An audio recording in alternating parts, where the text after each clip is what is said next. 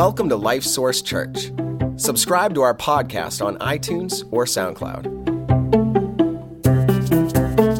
Today, you're going to hear a message from Pastor Walt that we hope encourages you.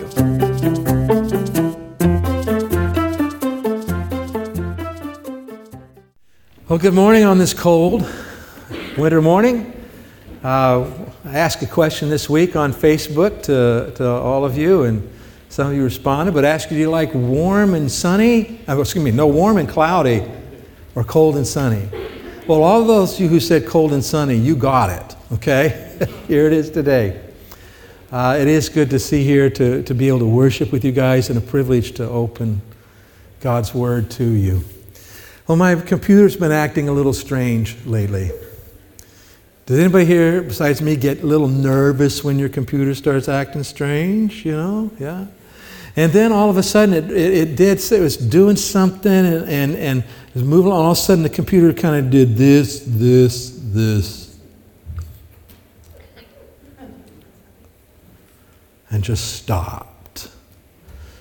Everything's still on the screen, and, and nothing I do. I try all these key commands, mouse, and I can't get it to to start working again. And I, so I wait a while, thinking maybe it'll clear up. It doesn't clear up. And, and so I did what you're supposed to do, but which is a scary thing to do. I reached over and pushed the power button down and held it until it went blink, gone. I mean, it, typically they tell you not to just do that, right? You're supposed to use the commands to shut your computer down or use a restart because if, if you stop in the wrong place, it, it could wreck your computer. Okay, you could lose your information. What you know, all sorts of bad things can happen. But I didn't have any choice. I got to make this hard restart. And so I pushed the button. It went black, and then I waited about 10 seconds, and then I pushed the button again. And something flickers, and and I heard the noise that it makes when it starts up, and then I'm encouraged, but then I, I, slowly start to deflate again because I watch this little thing in the middle of the screen spin and spin and spin, and I'm thinking, oh boy. About time I gave up, all of a sudden it went bing, bing, bing, bing, bing, bing, open, running, fine ever since. Whew. Right? But I had to do that hard restart.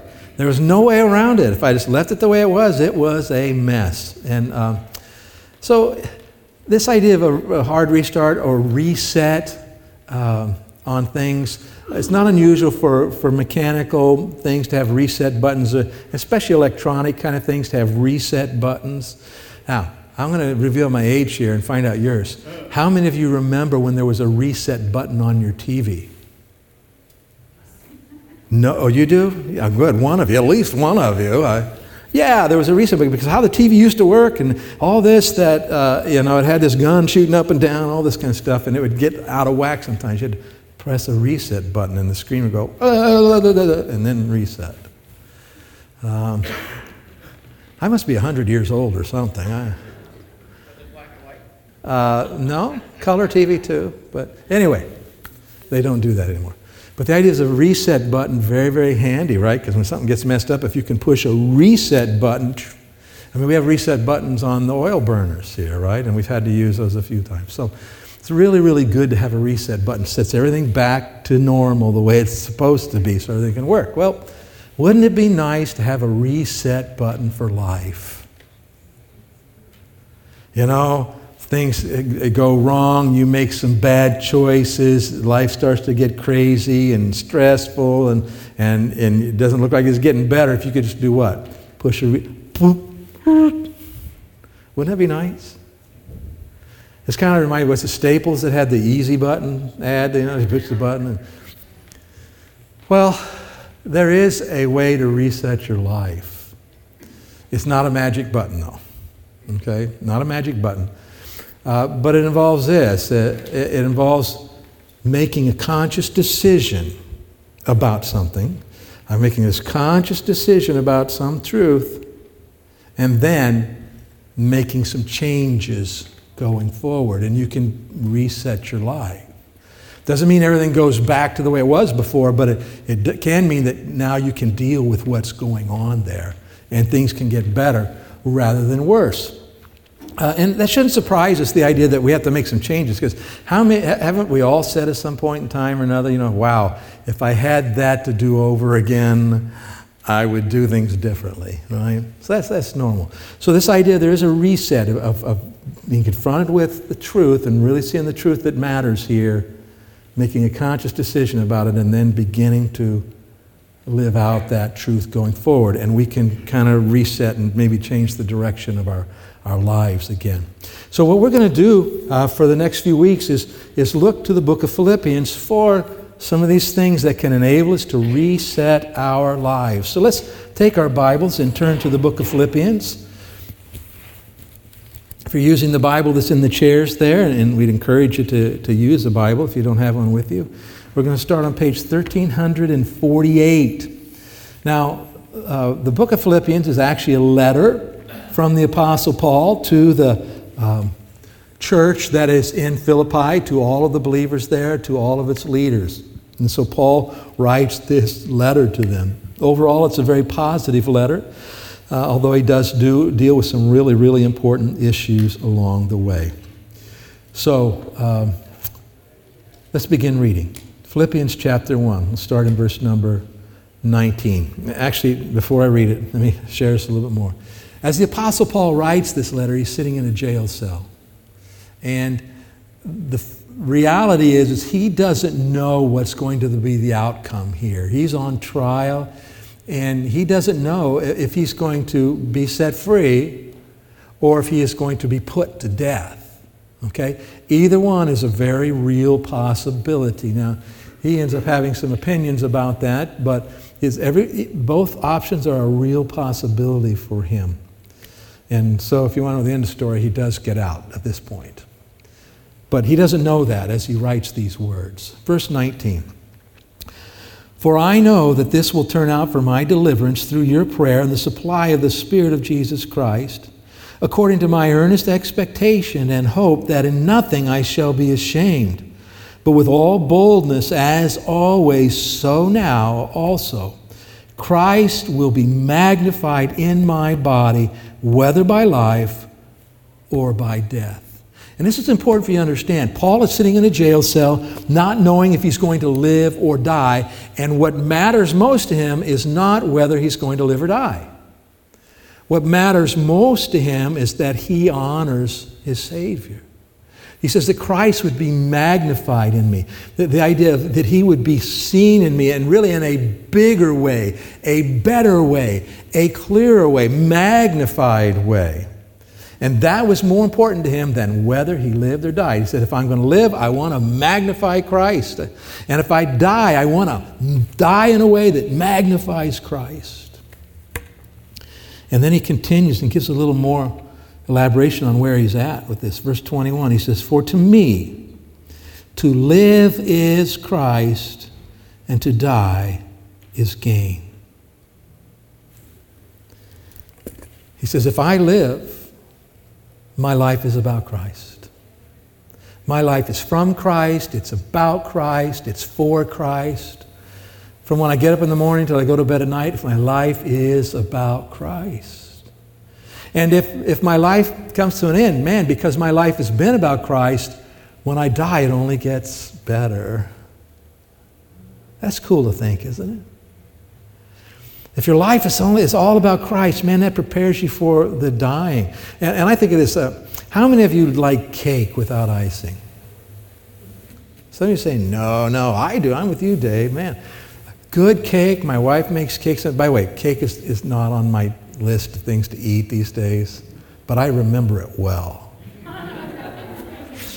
Cake, right? It's good. It's warm. And, and Amanda, you know this, right? Sometimes mom would have cake sitting around. You, we could eat it. You know, it was oh, it was good. And then she would put icing on it. She has a special icing that she makes and puts on it, and it makes it all even better. It's the icing on the cake, right? Well, this is sort of like what Paul's saying. Look, to live is Christ. To live is the cake. It's, it's amazing. It's awesome. My life is about Christ. And dying is the icing on the cake because I go to be with the Lord and, and reap all the benefits of having had my life be about Christ. Okay? All right, let's go over to chapter 2. Here, uh, Paul is talking about Jesus, talking about his example, how he humbles himself and, and comes down to earth and dies for us. And, and, and he tells us what God, the Father's response is to this. Let's start in verse 9 of chapter 2. Therefore, God also has highly exalted him and given him the name which is above every name, that at the name of Jesus every knee should bow, of those in heaven and of those on earth and of those under the earth, and that every tongue should confess that Jesus Christ is, and what's the next word? Lord, to the glory of God the Father. And so, because of who Jesus is and the role that he's supposed to have in our life, the Father says everybody is going to confess that he's Lord. Everybody's going to agree and say, yes, Jesus is indeed Lord. The, uh, God's desire is that that would happen in this lifetime, right? Is that people would come to this realization in this life and say, Jesus is Lord. But the fact of the matter is, is even if they don't, if they don't come to that realization in this life and they find themselves condemned and in hell, at that point, they will confess and agree what? Jesus is Lord.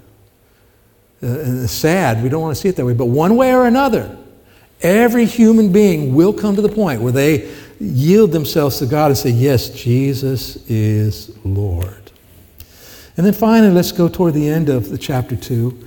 Uh, the Philippians had sent one of their pastors, maybe their lead pastor, maybe not but one of their pastors, a man named Epaphroditus, they had sent him from Philippi with offering money that they had collected for Paul. And and because uh, they hadn't been able to connect with him and get the money, so they actually take one of their pastors and send him to where Paul is. And his name's Epaphroditus. Now, while he's there, he brings the money and he's working with Paul and helping Paul. He gets very, very sick. Sick to the point where they thought he was going to die. Now, he didn't end up dying, but what happened is news of that had got back to Philippi that Epaphroditus is, is, is sick and may die. And they'd been all worried about that. So Paul is telling them in this letter, by the way, Epaphroditus probably delivers this letter to them and say, hey, yeah, let me tell you what happened there. And then we see he says this, verse 9 Receive him, therefore, in the Lord with all gladness. Just stop it. So, in other words, he sent Epaphroditus back this letter and he's saying, hey, welcome him back. And then he says this, and hold such men in esteem. Let me tell you, your pastor, Epaphroditus, man, you guys need to honor him. You need to look up to this man. He, he is a, a highly respectable man. And then he says, why? Verse 30 Because for the work of Christ, he came close to death, not regarding his life, to supply what was lacking in your service toward me. And so he says, for Epaphroditus, it's much like what Paul was saying over here. For Epaphroditus, the issue is not whether I survive or not. The issue is whether I have done what Christ has given me to do. I have come to serve Christ, and if it costs me my life, it costs me my life. Now, you know, sometimes it's easy to talk about that costing my life, but how about would it be harder for you to say, I'm going to serve Christ even if it costs me my job? I'm going to serve Christ even if it costs me my relationships with my family? Really, when we say, even if it costs my life, it ought to be the biggest. But whatever is biggest for you, what I want you to understand is that uh, Epaphroditus said, serving Christ. That's what matters to me. And we know this, he says, because Paul said, not regarding his life. Apparently, there might have been some choices Epaphroditus could have made, you know, that would have not brought him to that point. You know, maybe he was really sick, but he was still helping. He was still serving. They're saying, Epaphroditus, you need to, you need to slow down. You need to. And he's saying, no, no, what we're doing right now is so, I have to be here for this. And it really, you know, set him back physically. We don't know specifics, but it was very clear, isn't it, that something was more important to Epaphroditus than anything else in life? And that was what? Does it say? The work of Christ serving the Lord. So, where's the reset here? Where's this hard restart or a reset of some kind in life? I mean, is it sort of like, ah, yeah, we want to try to follow maybe Paul's example in Epaphroditus and make sure that, you know, Jesus is Lord and we acknowledge that in our lives? Well, yeah, that's sort of part of it, but really we haven't read the reset yet. And um, just a minute, we'll read it. But I want to give you a little warning. The reset that we're going to look at is very much a hard restart. Um, it's not an easy thing. It, it, goes against how we naturally feel. It goes against really how a lot of us as Christians approach our life as Christians. It goes against that. Uh, it's very much against the grain of what comes natural. Um, but it really matters. It really, really matters. If you want your life to be able to get on track, you know, hit the reset and get on track, you have to go through this verse. You really do. Um, and so I'm asking you to, I'm going to ask you a little bit to trust me for a little bit. And trust me in this sense, to at least be open. Be open minded about this. Okay? When you hear it, don't go, wow, no, no, be open minded and ask the Lord to show you the truth. And um, the goal would be then that you start with an open mind, and hopefully it leads to an open heart before the Lord here, okay?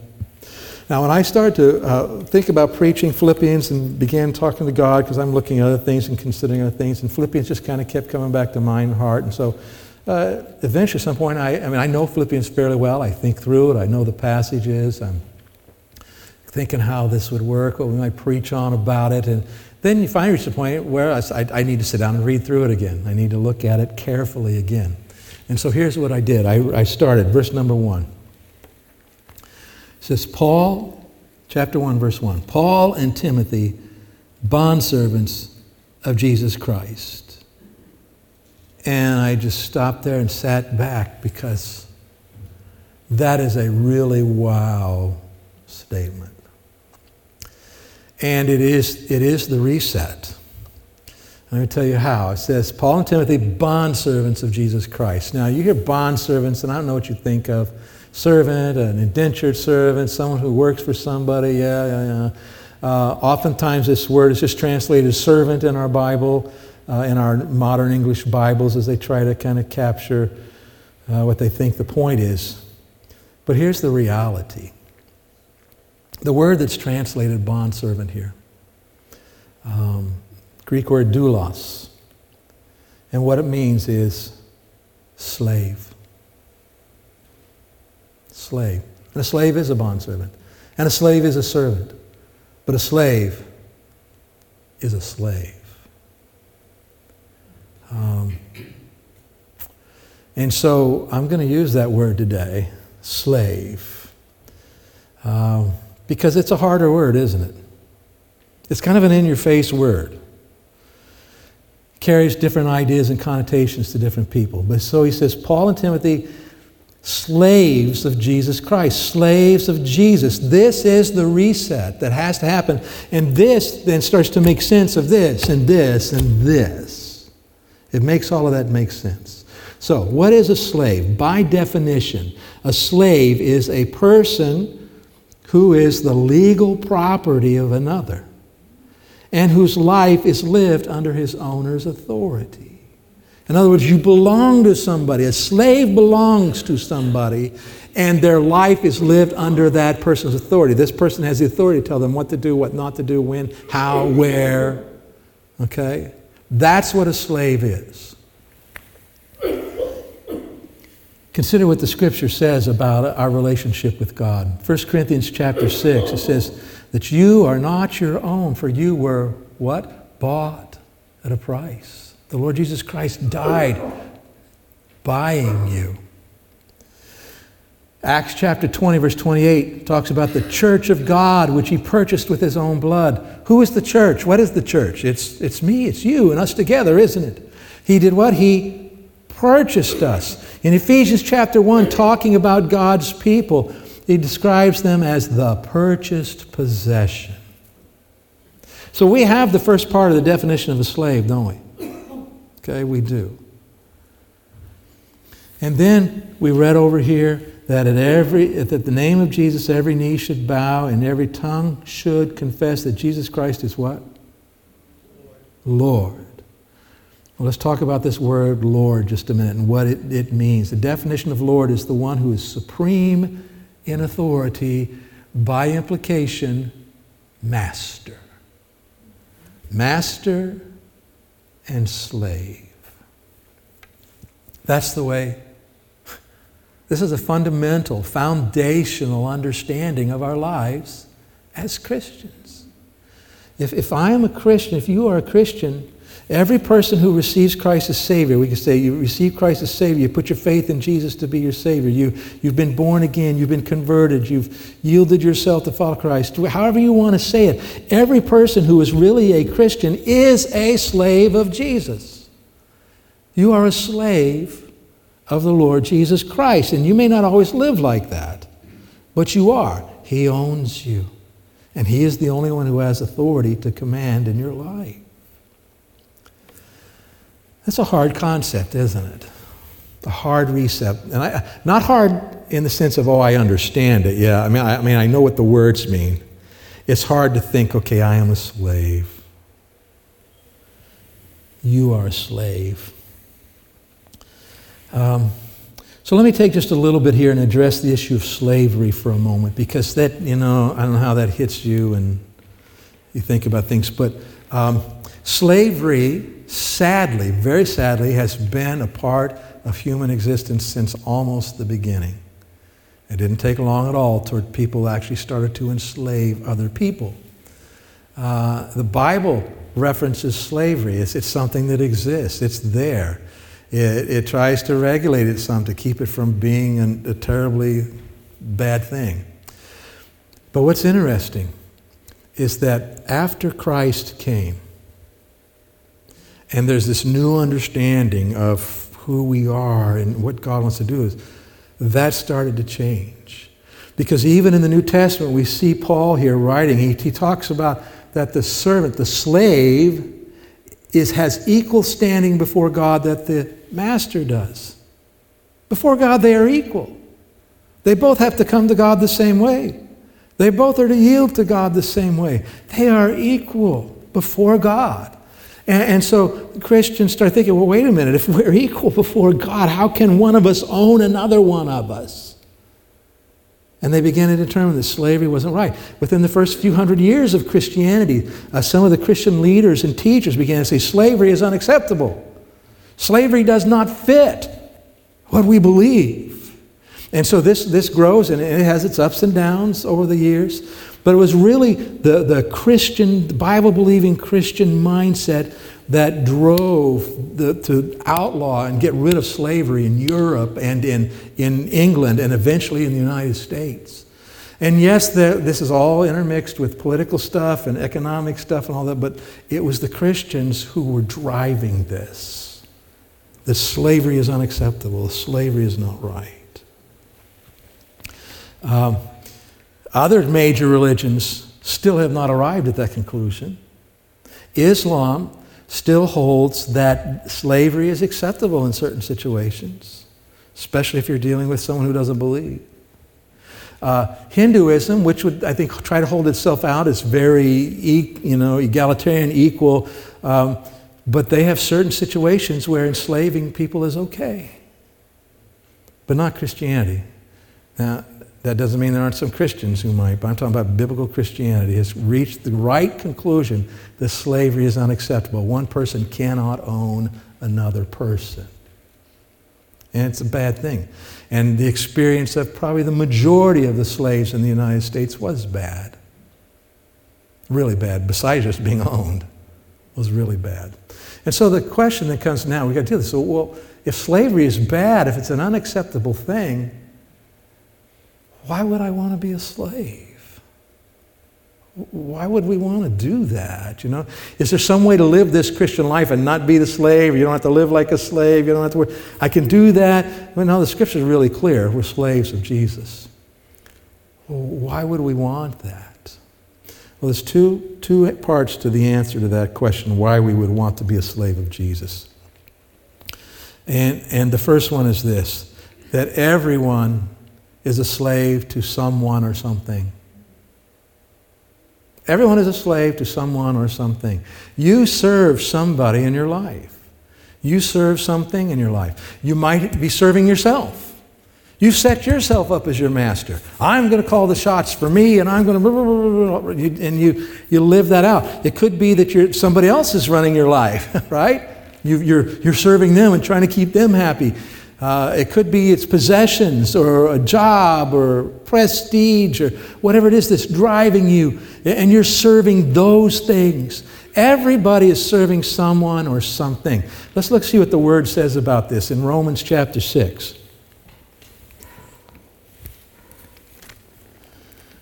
Romans chapter 6, page 1299 in the Bible that's in the chairs there. In this passage, the Apostle Paul is talking about what happened to us when we received Christ and the life that we have and the freedom from sin and all this kind of stuff. But so let's start in verse number 16. He says, Do you not know that to whom you present yourselves slaves to obey, you are that one slaves whom you obey, whether of sin leading to death or of obedience leading to righteousness. Now, let me say to you that when I received Christ as Savior, I became a slave of Jesus. When you received Christ as Savior, you became a slave of Jesus. Have you always lived like a good slave, a faithful slave? No. In fact, that's the reality is that there are times and places when you live like somebody or something else is your master. Okay, but we ought to be living as though Christ is our master and be faithful to him. And this is what he's saying here whoever you're presenting yourself to, to obey, to serve, that person is effectively your master. Well, but the reality is Jesus is your master, and, and this isn't good, it isn't right. Let's continue. But God be thanked that though you were slaves of sin before you received Christ, Yet you obeyed from the heart that form of doctrine to which you were delivered, and having been set free from sin, you became slaves of righteousness. I speak in human terms because of the weakness of your flesh. In other words, he says, because it's hard for you to understand. For just as you presented your members as slaves of uncleanness and of lawlessness, leading to more lawlessness, so now present your members as slaves of righteousness for holiness. So, Here's the deal I have become a slave of Jesus. And he says, When you were slaves of sin, what'd you do? You presented yourself to sin and you did it. He says, Now instead, now that you're a slave of Jesus, present yourself to him. Verse 20, for when you were slaves of sin, you were free in regard to righteousness. And then he asks a really important question What fruit did you have then in the things of which you are now ashamed? For the end of those things is death. He says, when you were serving other masters before you came to Christ, guess where that was leading? Toward death. Physical death, eternal death if you don't know Christ as Savior, and all the stuff that goes along with death. Death is a pretty messed up thing, isn't it? There's a lot of corruption and problems and junk related to death. And he says that's what you were receiving. When you were serving anything other than Jesus, guess what you're getting? Ugly. I didn't mean your face when I said that. You're getting the ugliness that goes with that. And he says, verse 22 But now, having been set free from sin and having become slaves of God, you have fruit to holiness, and the end result here, everlasting life, and all that goes with that. And so, Here's what I want you to see. When we think about slaves that were in the United States, there were slaves who, still slaves, but who were very, very well treated. Treated almost sometimes like members of the household. I mean, uh, a, a lot of freedom. But nonetheless, they were slaves.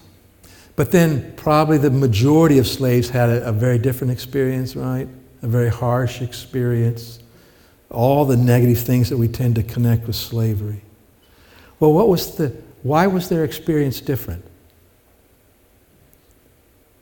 Because who their master was. And, and, so I want you to see something that whenever we choose to serve some other master besides Jesus, we are bringing hurt into our lives. We are bringing difficulty into our lives. We are bringing mess into our lives. We're bringing spiritual infection into our lives. We are bringing uh, problems into our lives and eventually bigger and bigger problems. And you, you might say, well, no, I'm, I'm, I'm taking care of myself here. You've, you fooled yourself. You deceive yourself if you think that there's anybody or anything else that could ever be a better master than Jesus? And that's the second part of this answer to this question. Why would you want to be a slave of Jesus? Well, first of all, you're going to be a slave of somebody. Secondly, who in the world would be a better master to serve than Jesus? Everything else is going to take you a bad direction. Only Jesus will take you in the good and right direction. Hasn't he already proven that, he's loved, that he loves you? What more does he do, need to do to prove to us that he loves us?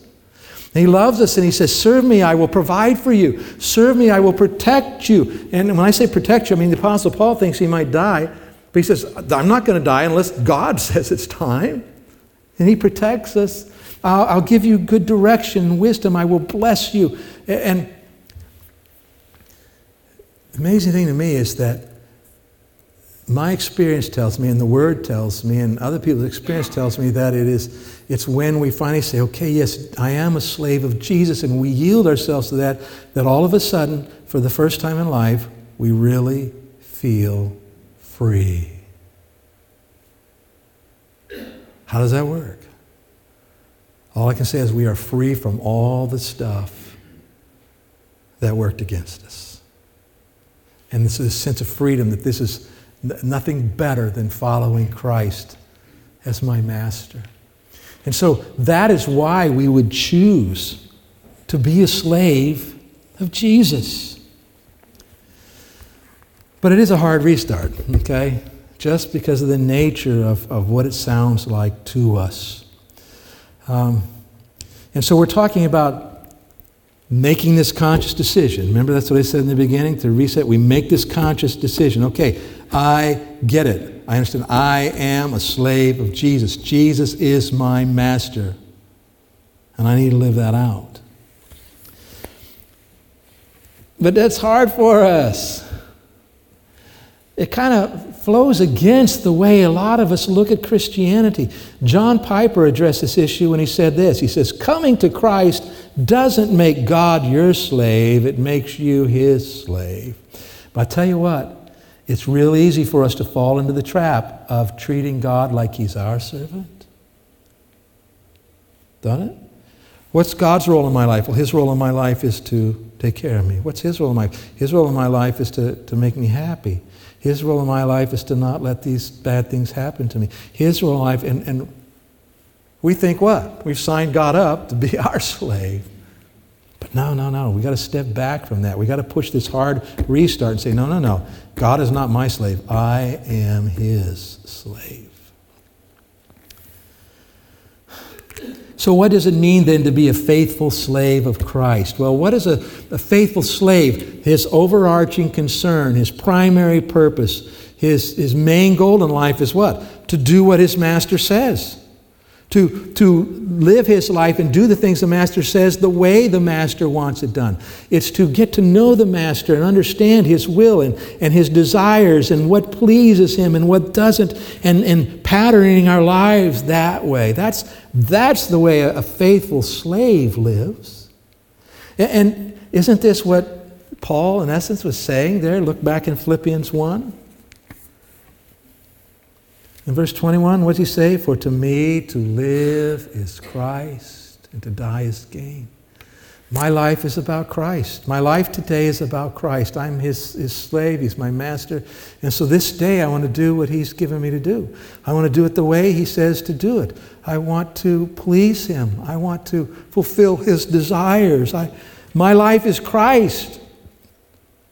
You know, there ought to be nothing in our lives that isn't somehow connected with Christ. Let me say, does this mean that you can't have anything you like on your own? Does this mean you can't have a hobby? You can't be interested? No, it doesn't mean that at all. But for a faithful slave can have those things, but here's the deal they are subservient to what the Lord wants.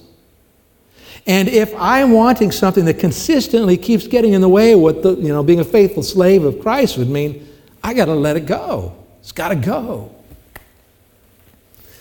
To live is Christ and to die is gain. And far too often we get this backwards. We, we live like to live is gain and to die is Christ. In other words, oh yeah, we got Christ connected to the death part because when I die, I, want, I don't want to go to hell, I want to go to heaven, right? So I've got Christ. I receive Christ as my Savior. To die is Christ. Yeah, He's taking care of it. But to live is gain. This is for me. This is what I can get, what I can do, what I want.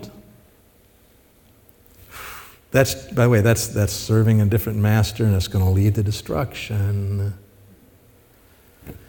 To live is Christ and to die is gain. And then over in Philippians chapter, uh, same chapter, chapter 2, and verse 30, when it's living like Epaphroditus did, not regarding his life.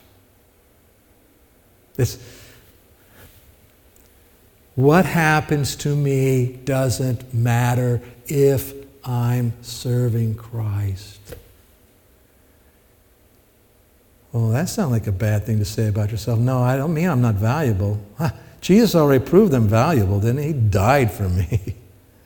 No, what I mean is, whatever happens in my life, that doesn't matter. Because long and short of it, this life is going to be like this, gone. I want to be faithful in this life. So I'm not going to regard all this stuff, doesn't matter. I want to be faithful to Christ. Do the work of Christ. Do the work of Christ. I want to live now what God is going to require everyone eventually to say that Jesus Christ is Lord. He is master of my life. Right now, today. Now, let me encourage you that I already did a little bit. When you become a slave, all of a sudden it doesn't feel like being a slave. So when you're standing outside of it looking at it, that you think of a slave, but once you actually yield to God in that, it's not like slavery anymore. It's like privilege. And it's hard to see if you're on the outside of that. You got to get on the inside of it to really experience it. But let me, let me read something to you here. It'll be on the screen up here. Just I try to describe what this is like in our lives when we push this reset, which is really a pretty hard restart. Jesus is Lord, and I am his slave. I belong to him, and he is my master. Yet I serve him willingly, out of love, not out of compulsion. You see what changes? When you get on the inside, why you're serving? Do I serve because I have to, or I serve because I want to? And so let me continue with that statement. Not because I have to, but because of who He is, what He's done, what He's doing, and what He's going to do in my life and in my eternity. I serve Christ. And what a privileged place it is there used to be a song that years ago I sang. Um, Down at your feet, O Lord, is the most high place. The slave of Christ is the highest position you could ever hold in this whole world. No more privileged position.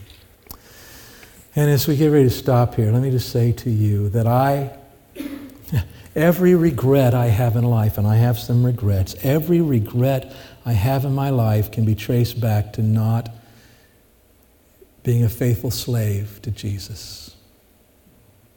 When I serve somebody else or something else, every regret. And I try to think, I try to think through my life this, uh, and when I made big decisions to be the slave and to serve him, you know, I can't come up with one time I made that decision and ever regretted it. I've never regretted it. Well, if our lives are going to be what we want them to be and what the Lord intends for them to be, we have to do this hard restart and we have to say, okay, I am Jesus' slave. We have to. So let's bow our heads and close our eyes here for a little bit.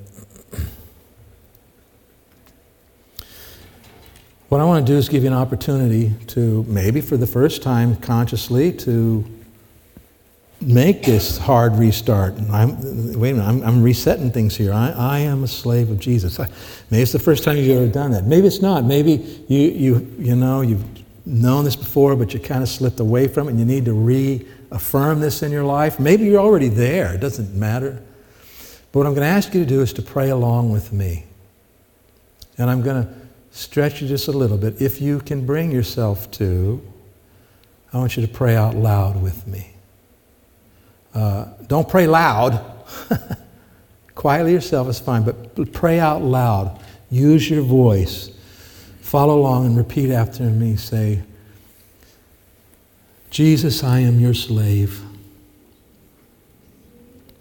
and you are my master. You are Lord of my life. My life belongs to you and my life is to be lived for you.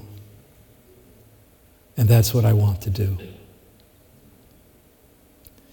I need you to help me when I go astray. Call me back again to being a faithful slave. I want to honor you as my master. There's lots of things I don't understand about this. But I'm going to trust you to help me.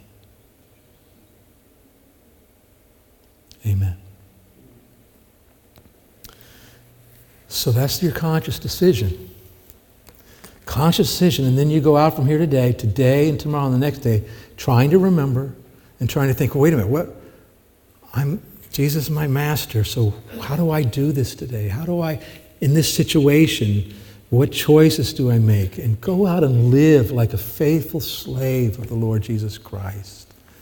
It'll change your life. You will have effectively pushed a reset button that'll make a huge difference for you. Now, we have a young lady in our church who has wrestled with this issue uh, just like we have. And she's reached that point in her life where she said, You know, I am the Lord's slave. I want to do whatever He wants me to do. And, and she says, Lord, what do you want me to do? And, and began seeking Him to do that. And, and the Lord led her to go serve Him as a missionary for the next two years in the country of Spain. And of course, that's Amber, Amber Graham. And I'm going to uh, have us pray for her here today, okay? And encourage her in that. So, Amber, why don't you come on up? And I'm actually going to have Pastor Dave pray for her. Um, and I, am going to give you another opportunity, maybe to get out of your comfort zone just a little bit. I'm going to uh, ask you if, you, if you feel like you can, to join us up here. Okay? Uh, Pastor Dave and I will have our hands on her. And if you want to come up, put your hand on our shoulders and just let's make a connection, okay? If you can. Don't do something that you can't do, but if you can, come on up, all right? Right now, and then we'll take some time and pray for her.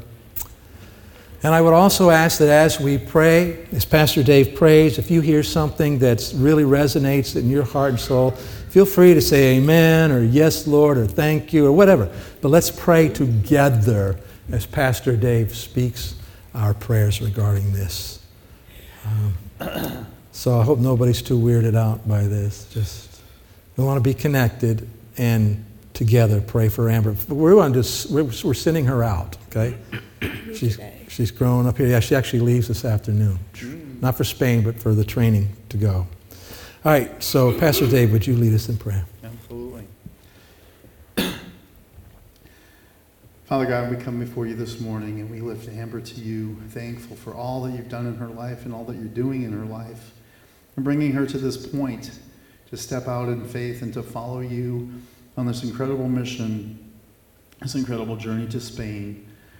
Uh, Lord, we've been excited to see how you've raised the funds that she's required, how you've brought them in in very unique and creative ways.